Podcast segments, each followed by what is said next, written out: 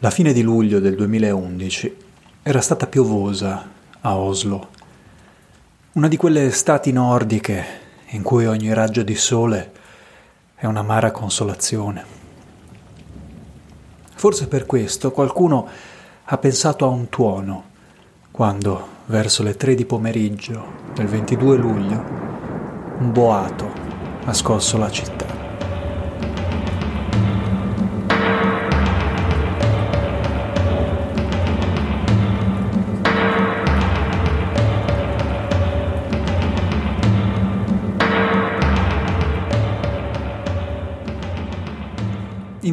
Era un furgone bianco, caricato con quasi una tonnellata di fertilizzante esplosivo, parcheggiato tra il palazzo del governo e il Ministero del Petrolio e dell'Economia.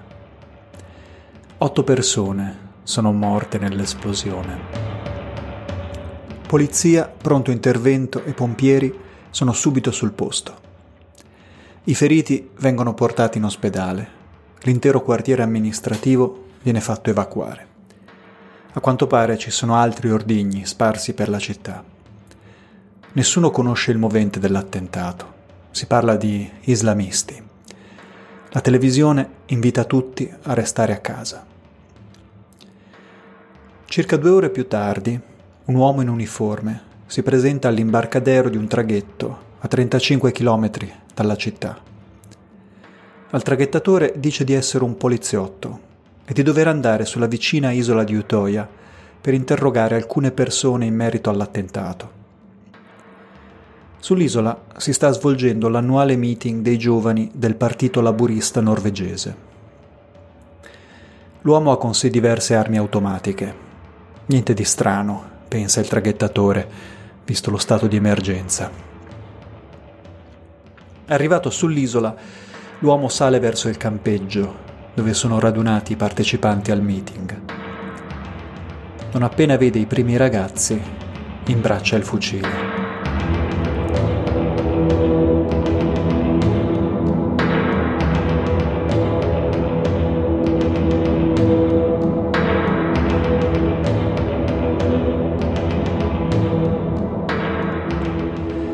Verso le cinque e mezzo l'uomo chiama la polizia dall'isola dice di chiamarsi Anders Behring Breivik e di essere un ufficiale del movimento di resistenza norvegese.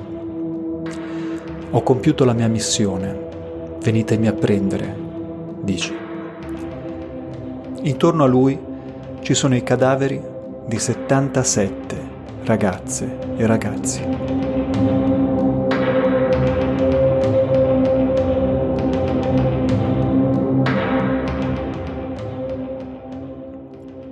L'attentato di Oslo è il più sanguinoso attacco terroristico mai avvenuto in Norvegia e uno dei più efferati in Europa. E perché? Che cosa ha spinto un 32enne, taciturno e introverso, che abitava ancora coi genitori, a compiere una simile carneficina? I motivi sono tutti contenuti in un manifesto che Breivik ha pubblicato online poco prima di dare inizio all'attacco e che si chiama 2083 una dichiarazione di indipendenza europea. Sono più di 1500 pagine, una lettura pesante, ma istruttiva.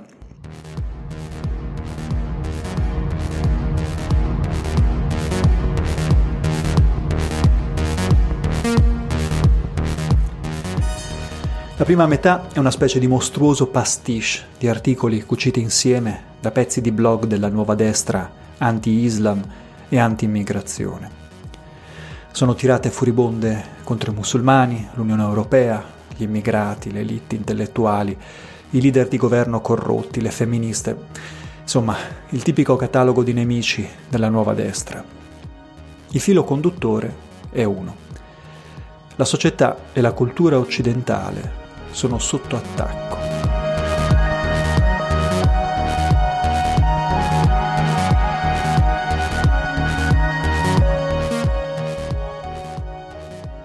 Da parte di chi?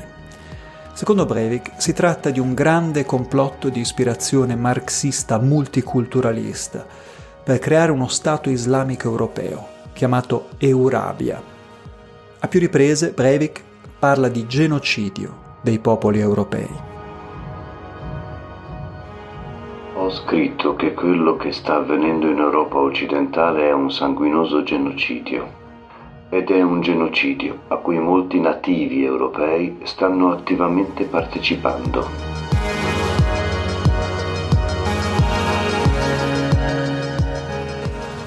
Nella seconda parte, il giovane disoccupato invece lascia stare la teoria e passa alla pratica. In più di 700 pagine spiega con assoluta meticolosità come si fa a realizzare un attentato terroristico, partendo dalle fonti di finanziamento, passando per gli armamenti, fino alla scelta degli obiettivi. E dà consigli ad altri cavalieri templari, per usare le sue stesse parole, che volessero seguirlo sul cammino della guerra santa.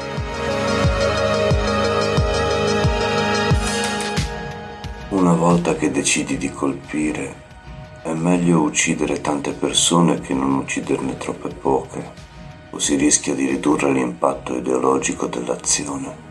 Spiega bene quello che hai fatto in un annuncio distribuito prima dell'azione e assicurati che tutti capiscano che noi, i popoli liberi dell'Europa, colpiremo ancora.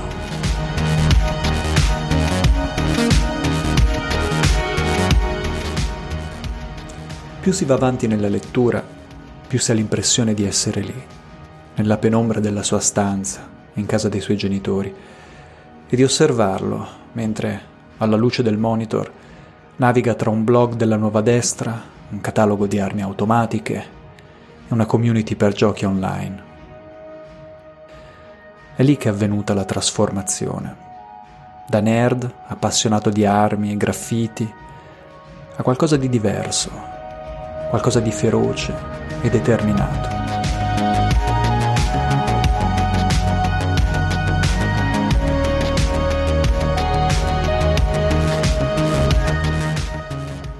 In controluce il torrenziale manifesto è però più di ogni altra cosa la trama di un film.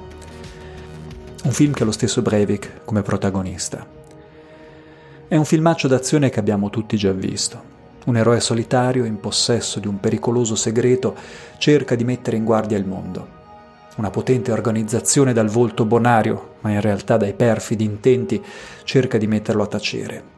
Aiutato da pochi, fedeli alleati, l'eroe passa all'azione. Ma l'elite corrotta gli mette i bastoni tra le ruote. L'eroe viene arrestato e processato.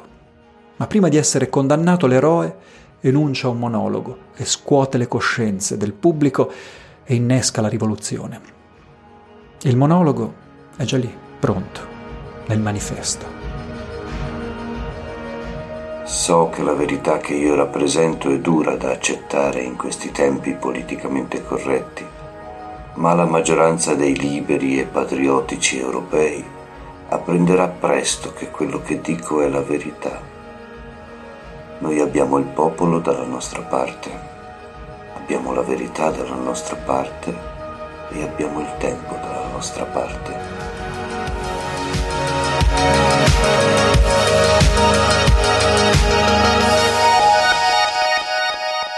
L'eroe si sacrifica perché il suo messaggio viva e si diffonda. E vabbè, è il delirio di un matto col complesso di Gesù Cristo, si potrebbe dire.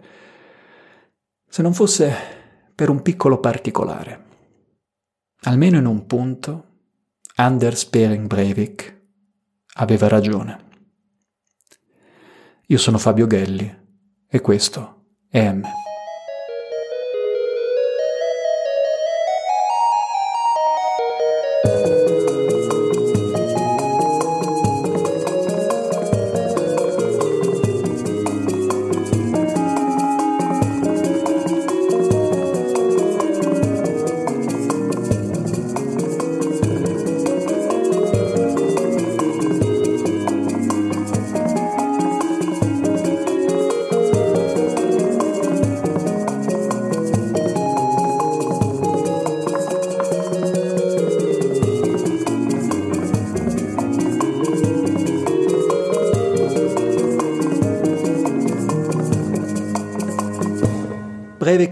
quando dice che ha il tempo dalla sua parte. Negli ultimi otto anni, infatti, Molto di quello che ha scritto nel suo manifesto, le tirate sul genocidio dei bianchi, sull'Eurabia, è passato da essere materia di discussione nei più oscuri e radicali forum dell'estrema destra a essere apertamente discusso nei parlamenti europei.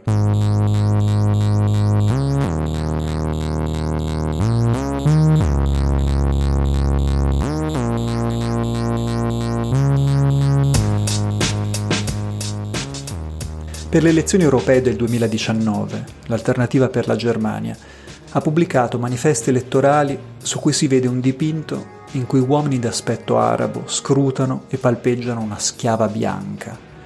Lo slogan è Perché l'Europa non diventi l'Eurabia. In Austria, l'FPÖ, alleato di governo del Partito Popolare, ha costruito gran parte delle proprie campagne elettorali sulla lotta alla presunta islamizzazione dell'Europa. E un altro politico di spicco della nuova destra populista europea, l'olandese Geert Wilders, scriveva l'anno scorso su Twitter La nostra popolazione viene sostituita, i nostri leader lo stanno permettendo, ci stanno tradendo. Dobbiamo resistere contro l'islamizzazione e contro questi leader traditori. Mai più. Chiudiamo le frontiere, abbandoniamo l'Unione Europea e recuperiamo la nostra sovranità. Deislamizziamo le nostre nazioni e facciamo il nostro dovere di patrioti. Vabbè, e poi naturalmente c'è lui. Spero ci sia l'esordio di una santa alleanza dei popoli europei, perché qua c'è in corso un evidente tentativo di genocidio dei popoli che vivono in questa terra tramite trattati come questo.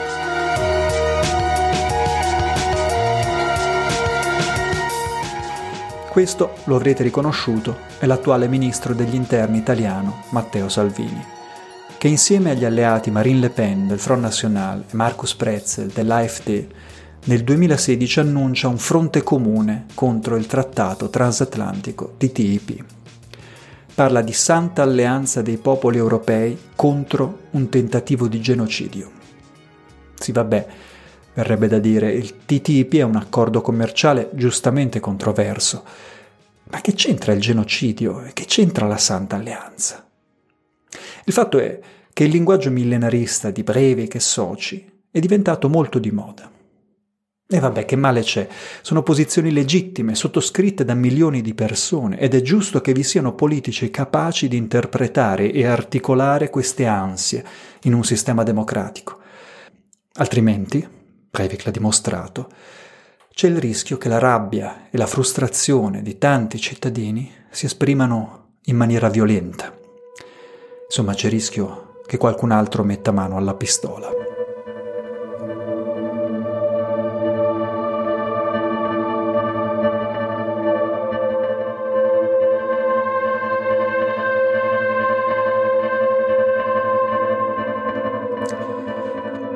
Il 3 febbraio del 2018, Jennifer, una ragazza nigeriana da poco in Italia, è in compagnia di un'amica davanti alla stazione di Macerata, Lì per lì non si accorge di una grossa auto nera che fa lentamente il giro della rotonda.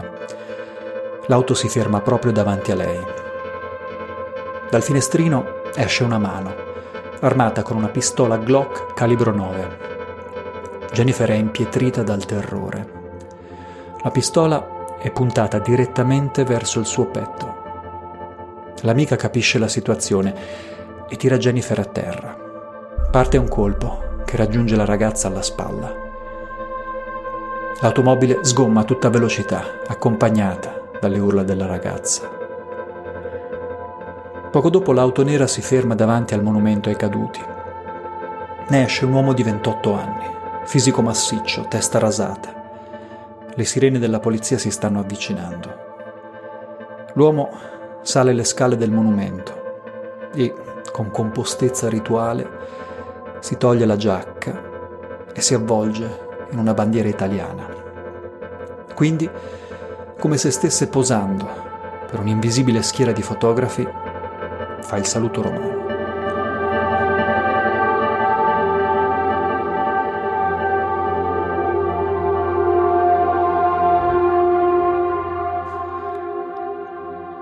Sei persone sono rimaste ferite nell'attentato, due gravemente. Vengono dal Ghana, dal Mali, dalla Nigeria, dal Gambia. Sulle motivazioni dell'attacco ci sono da subito pochi dubbi. L'attentatore, Luca Traini, è conosciuto per la sua verve xenofoba, le sue simpatie di estrema destra e per la sua candidatura alle amministrative tra le file della Lega. E che cosa dice il segretario del partito di Traini, mentre ancora i feriti vengono trattati d'urgenza in ospedale? Purtroppo violenza chiama violenza, io condanno ogni tipo di aggressione da qualunque parte venga, è chiaro ed evidente che chi ha permesso un'immigrazione clandestina e fuori controllo che porta violenza in tutte le città d'Italia purtroppo ha commesso qualcosa di incredibile e quindi la condanna e la certezza della pena sono alla base di ogni, di ogni società civile. Detto questo bisogna bloccare ulteriori arrivi perché altrimenti corriamo troppi rischi. Ah, ecco, il criminale è chi ha permesso l'immigrazione, non uno che ha sparato 30 colpi addosso a persone inermi. Va bene, ma diamogli ragione. Quindi nel momento in cui il partito di Traini dovesse andare al governo e questo partito mettesse finalmente un freno all'immigrazione, ovviamente lo stato d'emergenza dovrebbe finire e la violenza scomparire. L'aggressione ai danni del giovane senegalese è la nona di tipo razziale in tutto il territorio italiano, in appena un mese e mezzo. Tanti episodi legati l'uno dall'altro, ma che fanno temere una escalation di intolleranza etnica.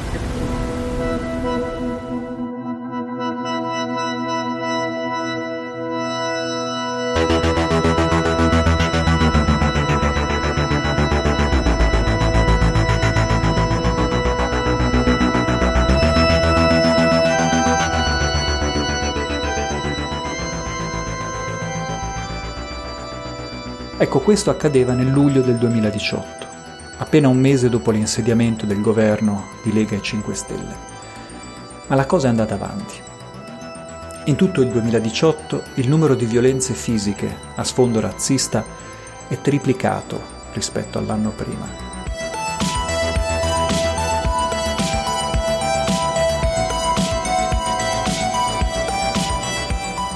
Triplicato da 46 a 126 casi e questi sono solo i casi denunciati. Il rapporto 2018 dell'Associazione Lunaria, che da anni si occupa di razzismo in Italia, sembra un bollettino di guerra. C'è il 27enne del Camerun preso a bastonate a Sarno, ci sono i ragazzi del Mali bersaglio di spari a Napoli, ci sono i migranti feriti da armi ad aria compressa Latina e a Forlì. Ci sono gli abitanti dei centri di accoglienza aggrediti a Sulmona, Atena Lucana e Pesco Lanciano vicino a Esernia. Ci sono i due ragazzi del Niger e del Senegal assaliti da gruppi di razzisti a Rimini e Partinico. Un altro camerunense colpito da un proiettile ad Aprilia e la bambina rom di quattro mesi presa a fucilate a Roma.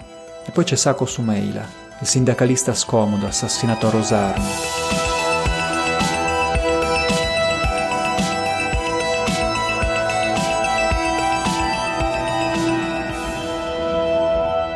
Ah, vabbè, ma sono fantasie, dicono dal partito di Traini. Non c'è nessun allarme razzismo. E intanto le violenze continuano. Però in effetti sarebbe sbagliato guardare all'attuale ondata di odio e intolleranza come un'onda anomala generata da una particolare congiuntura politica. Essa in realtà è cresciuta per anni, nel disinteresse e spesso con la complicità di chi oggi grida allo scandalo.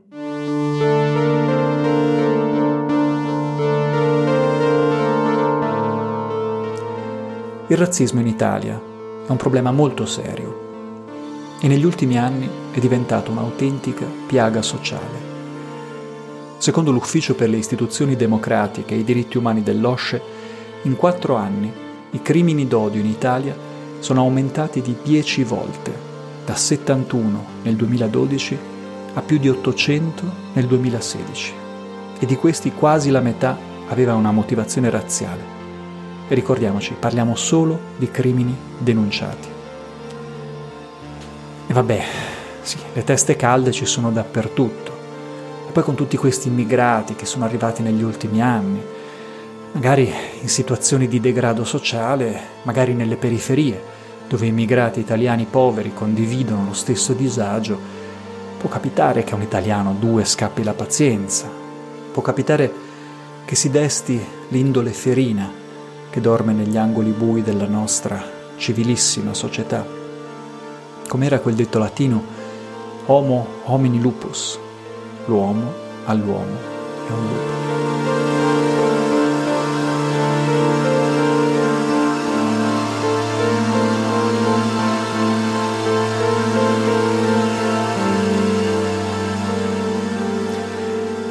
Ma non è proprio così.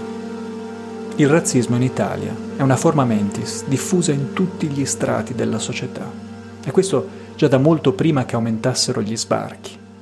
Uno studio di un istituto di ricerca americano ha recentemente rilevato che gli italiani sono il popolo di gran lunga più intollerante di tutta l'Europa occidentale. E non è che se la piglino solo coi neri, no. In questo gli italiani sono equi, odiano tutti, dagli zingari ai musulmani agli ebrei. E perché? Beh, a voler dar ragione ai razzisti si potrebbe dire che gli italiani, in quanto popolo, sono predisposti all'intolleranza e alla violenza.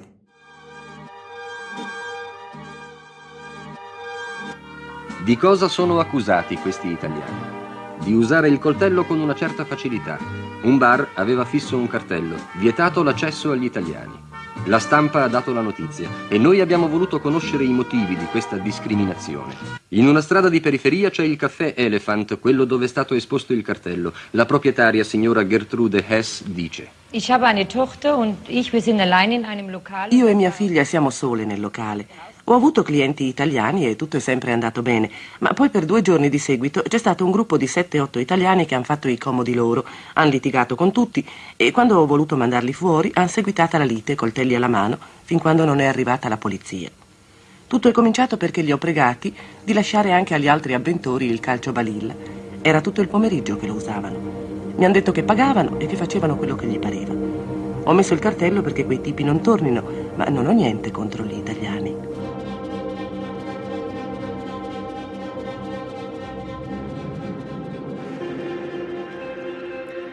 Questo è un servizio sugli italiani in Germania negli anni 60, quando gli invasori, spesso armati, a quanto pare, eravamo noi. Fa male il razzismo, vero? Ma chiaramente i motivi sono altri.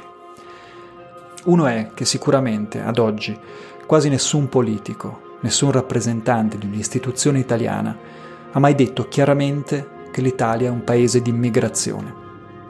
In altri paesi come gli Stati Uniti, il Canada, la Germania, il Regno Unito, le istituzioni sono chiamate a formulare criteri di appartenenza inclusivi, cioè a definire un noi che abbracci l'intera popolazione, autoctona e immigrata. In Italia questo non è mai stato fatto, nella convinzione che il nostro sia più che altro un paese di emigrazione. Insomma, nessuno ha mai detto agli italiani mettetevi l'anima in pace, queste persone sono qui e qui restano.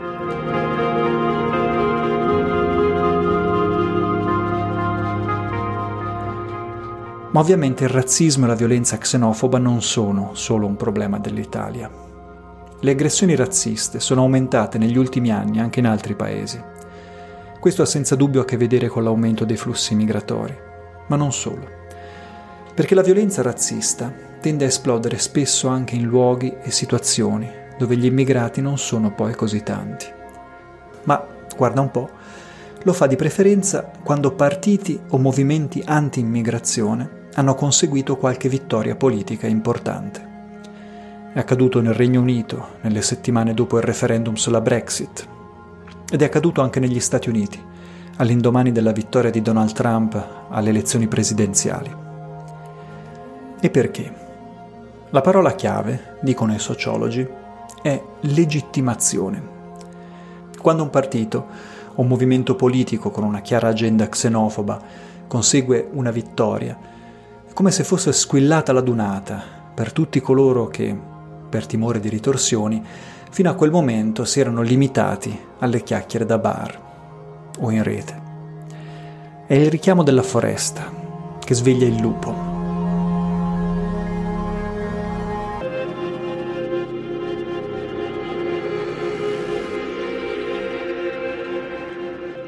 Perché il razzismo, ahimè, è sempre lì, accucciato in un angolo, come una bestia da preda. Ma c'è una differenza. Dopo la liberazione del campo di sterminio di Auschwitz nel 1945, la politica europea, di destra e di sinistra, di qua e di là dal muro, sembrava essersi messa d'accordo almeno su una cosa. Il razzismo va trattato come un abominio, un mostro da tenere alla catena. Guai a farlo vedere in pubblico. E in effetti, per mezzo secolo, l'idea sembra aver retto. Finché, dopo il crollo del muro di Berlino, il mostro si è liberato dalle sue catene ed è uscito allo scoperto e ha aggredito e contagiato parti sempre più ampie del mondo politico. Certo è un mostro diverso, meno impregnato di romanticismo ottocentesco, come quel Gobineau che scriveva sull'ineguaglianza delle razze, e più vicino alla realtà di oggi, meno uomo lupo della letteratura gotica per capirci, e più teen wolf. Infatti i razzisti di oggi non parlano generalmente nemmeno di razza, parlano di cultura, religione, civiltà. Persino un terrorista fanatico come Breivik, nel suo manifesto, la parola razza la usa poco e solo di sfuggita. È il razzismo senza razze di cui parlava il filosofo tedesco Theodor Adorno già negli anni 70. I razzisti di oggi, tranne alcune eccezioni, non fantasticano più nemmeno di una razza sovrana. No, dicono di essere etnopluralisti, che vuol dire che amano tutte le razze, purché se ne stiano a casa loro. È un razzismo dal volto sorridente e rassicurante, un razzismo per tutti. Ma dietro il sorriso si celano zanne feroci.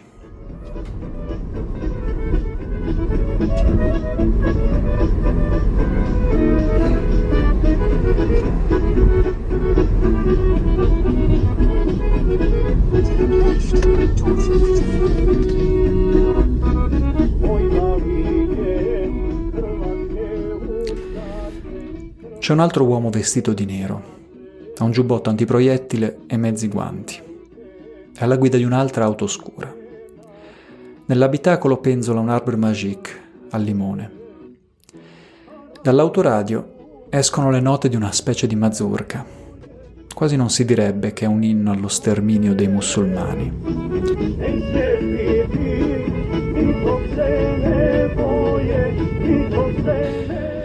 E sul sedile del passeggero ci sono vari fucili d'assalto, istoriati con nomi di persone e di luoghi.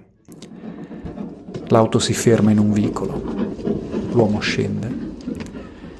Senza dire una parola, prende un altro fucile dal bagagliaio. Cammina a passo spedito fino all'ingresso di una moschea.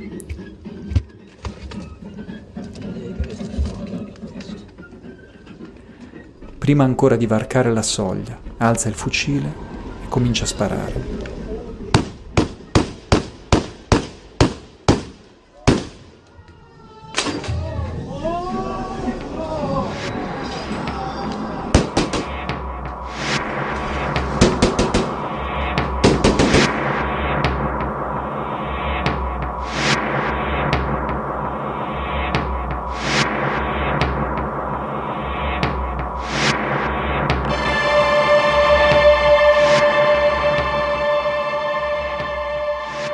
L'attentato di Christchurch in Nuova Zelanda nel marzo del 2019 ha il sapore di un amaro déjà vu. E non solo perché, come Anders Behring Breivik e Luca Traini, l'attentatore, Brandon Tarrant, è un uomo bianco sui 30 anni, senza alcun precedente penale o affiliazione politica. Insomma, un insospettabile. È un déjà vu perché Tarrant vuole che sia un déjà vu L'intera operazione, dal video con cui l'attentatore ha voluto documentare il suo attacco, fino ai nomi sui fucili e alla musica, tutto è concepito per farci pensare che questa strage non è un atto isolato, non è un colpo di testa, ma parte di uno schema più grande. E nel manifesto, che naturalmente Tarrant ha pubblicato online prima di partire per il suo raid stragista, ci sono espliciti riferimenti ad altri cavalieri, Sì, sì, dice proprio così, cavalieri, richiamando il suo modello di riferimento, Breivik.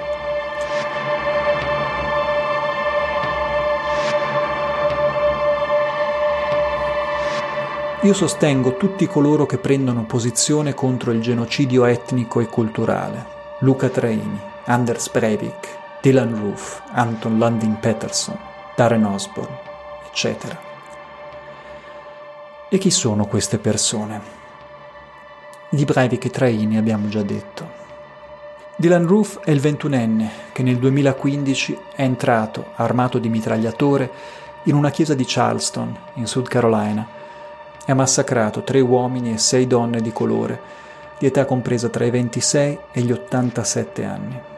Anton Lundin Peterson è un altro ventunenne che sempre nel 2015 ha sventrato a colpi di spada due insegnanti e un bambino di 12 anni, tutti di origini straniere, in una scuola di Trollhättan, in Svezia. Anche Peterson aveva firmato un manifesto in cui diceva di voler agire contro l'immigrazione incontrollata. Darren Osborne è il 47enne che ha lanciato la sua auto contro un gruppo di persone davanti a una moschea di Londra, uccidendo un uomo. Quando è sceso dall'auto, Osborne ha gridato Ucciderò tutti i musulmani, ho fatto la mia parte. Stava per essere linciato dalla folla quando è stato portato in salvo dall'imam della moschea che aveva attaccato.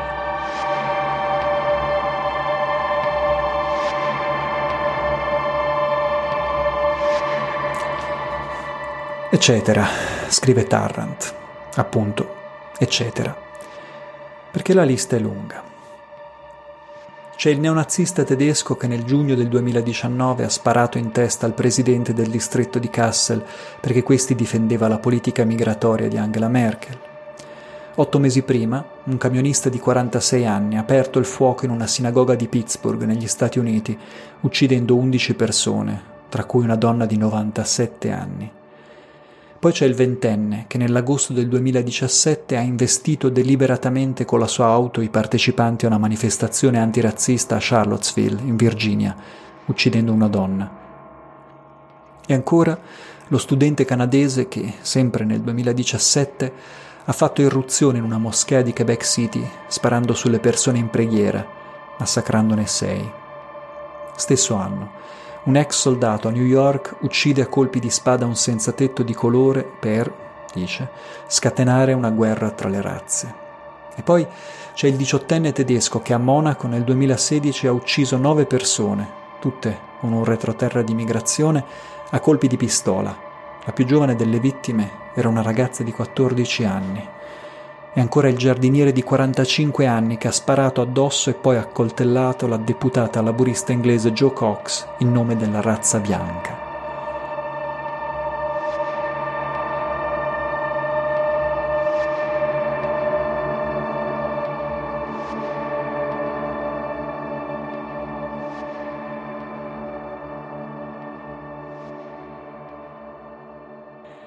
E questo solo negli ultimi tre anni senza contare le centinaia di attentati di piccolo calibro.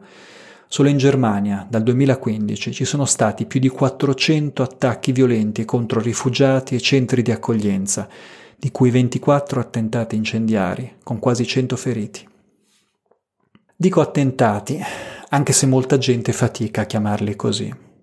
Anche nel caso di quello che è successo a Christchurch o a Macerata. Sparatorie, stragi, gesti folli, sono azioni individuali, partorite nella mente di sociopatici, disadattati, matti, insomma, lupi solitari. Eppure questi lupi così solitari leggono gli stessi libri, si trovano negli stessi forum. In alcuni casi si scambiano messaggi tra loro e si riconoscono nelle stesse parole d'ordine.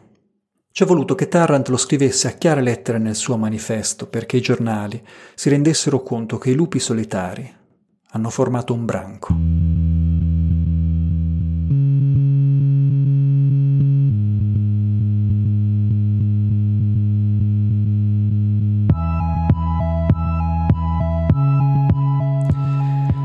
E forse a questo punto sarebbe il caso di chiamarli col loro nome, terroristi. Ma c'è chi non è d'accordo.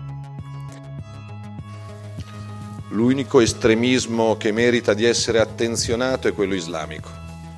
Le frange di estrema destra e di estrema sinistra eh, rappresentano dei nostalgici fuori dal mondo e fuori dal tempo che fortunatamente, stando ai servizi di informazione e sicurezza su cui possiamo contare, possono rappresentare una, e comportare una condanna morale. Eh, ovviamente ogni episodio di violenza riconducibile a estremisti di qualunque colore politico viene bloccato, condannato e incarcerato però se c'è un estremismo per cui io firmo la metà degli atti che firma il Ministero dell'Interno è l'estremismo di matrice islamica.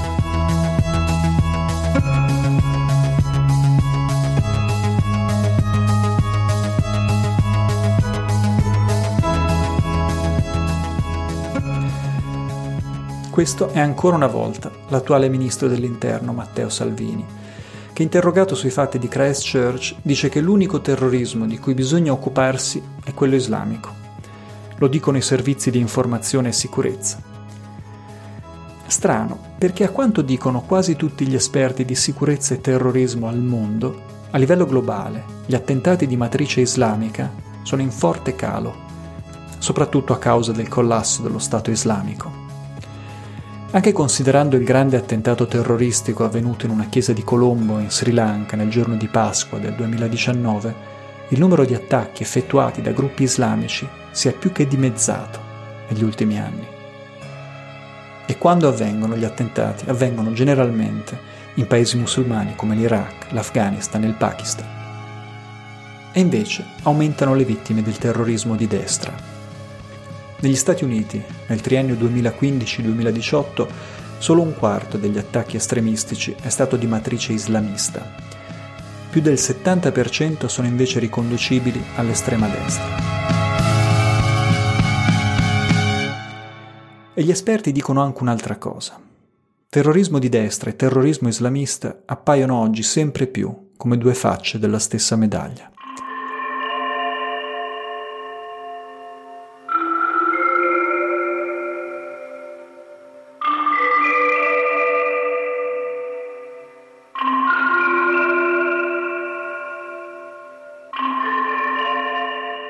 Prima, ai tempi di Al-Qaeda per capirci, i terroristi islamisti erano organizzati, addestrati, ben armati e puntavano azioni di guerriglia con molti partecipanti e un impatto devastante, come ad esempio gli attacchi dell'11 settembre.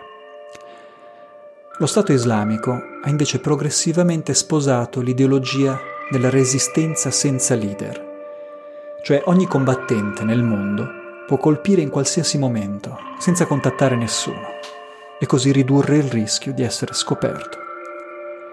E da dove viene quest'idea?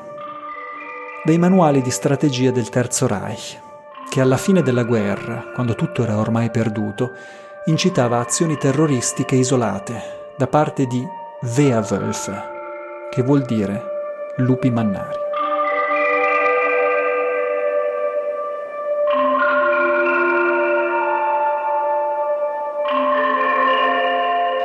Poi c'è il modus operandi.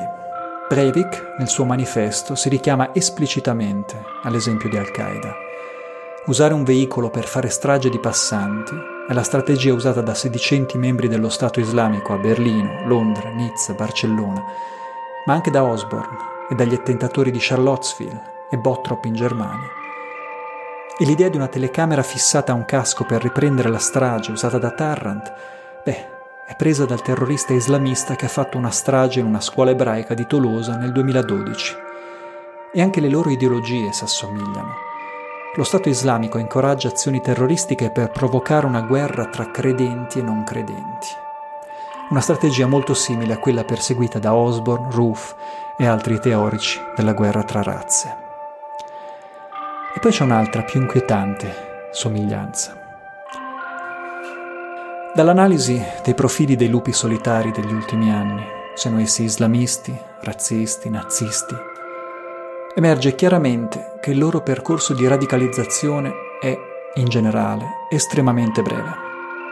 In alcuni casi, vedi Osborne e i terroristi islamici che hanno colpito a Nizza e nella città tedesca di Würzburg nel 2016, si parla addirittura di pochi mesi E la radicalizzazione avviene soprattutto in rete, prima attraverso i social media e poi attraverso forum di gruppi radicali. Per questo non si può parlare realmente di affiliazione politica o religiosa. Non sono gli islamisti di una volta che andavano per mesi nei campi d'addestramento in Pakistan, o i terroristi neri o rossi degli anni 70 con le loro strutture paramilitari. Sono come noi, finché non scatta qualcosa e all'improvviso ecco il lupo.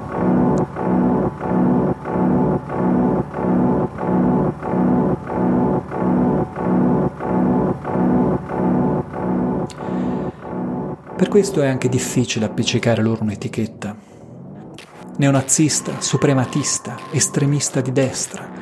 Così la stampa internazionale ha chiamato Brenton Tarrant, il terrorista di Christchurch. Ma è lo stesso Tarrant a prendersi gioco di queste etichette. Lo scrive nel suo manifesto, costruito come un'intervista immaginaria, con uno di questi giornalisti che oggi faticano a decifrarlo. Sei un nazista? No, i nazisti non esistono. Sei di destra? A seconda delle definizioni, sì. Sei di sinistra? A seconda delle definizioni, sì. Sei un fascista? Sì. Chiunque venga chiamato fascista è un fascista. Sono sicuro che i giornalisti ameranno questo tipo di cose.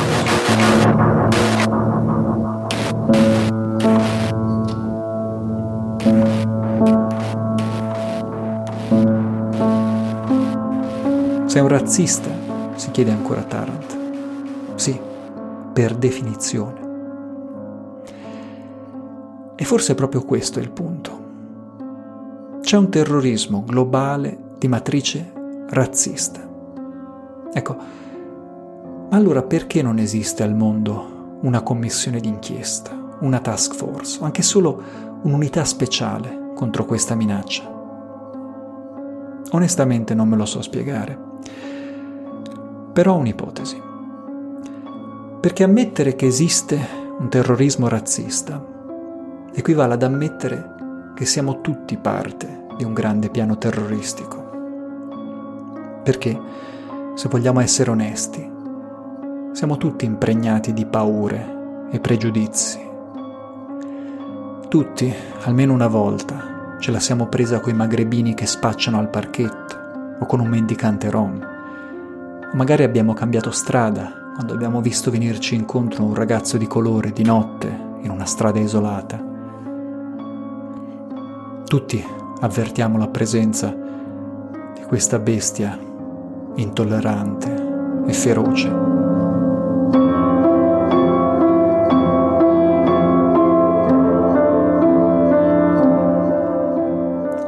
Perché la bestia è sempre lì però è importante sapere che esiste e che può far male. Anzi, questo è l'unico modo per tenerla alla catena. Perché il razzismo fa male soprattutto quando è inconscio. Una storia mi ha colpito particolarmente mentre facevo le mie ricerche sull'attentato di Utoya. La racconta un ragazzo, un testimone che è sopravvissuto alla strage. La notizia che c'era qualcuno che sparava ai ragazzi del meeting si è sparsa velocemente sull'isola. Tutti hanno cominciato a scappare. Il ragazzo ricorda che c'era una ragazza accanto a lui con un paio di pantaloni sportivi grigi. A un certo punto hanno visto Breivik uscire in una radura. Aveva un giubbotto antiproiettile e imbracciava un fucile d'assalto. E la ragazza coi pantaloni grigi invece di scappare, si è voltata e gli è andata incontro. Per qualche motivo, l'uomo armato le infondeva sicurezza.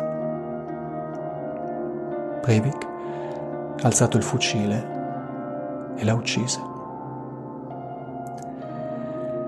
Ecco, ho pensato una cosa se fosse stato un uomo di aspetto medio orientale, con una lunga barba nera. La ragazza forse sarebbe scappata e sarebbe ancora viva. Il razzismo uccide. soprattutto quando ci dimentichiamo che esiste.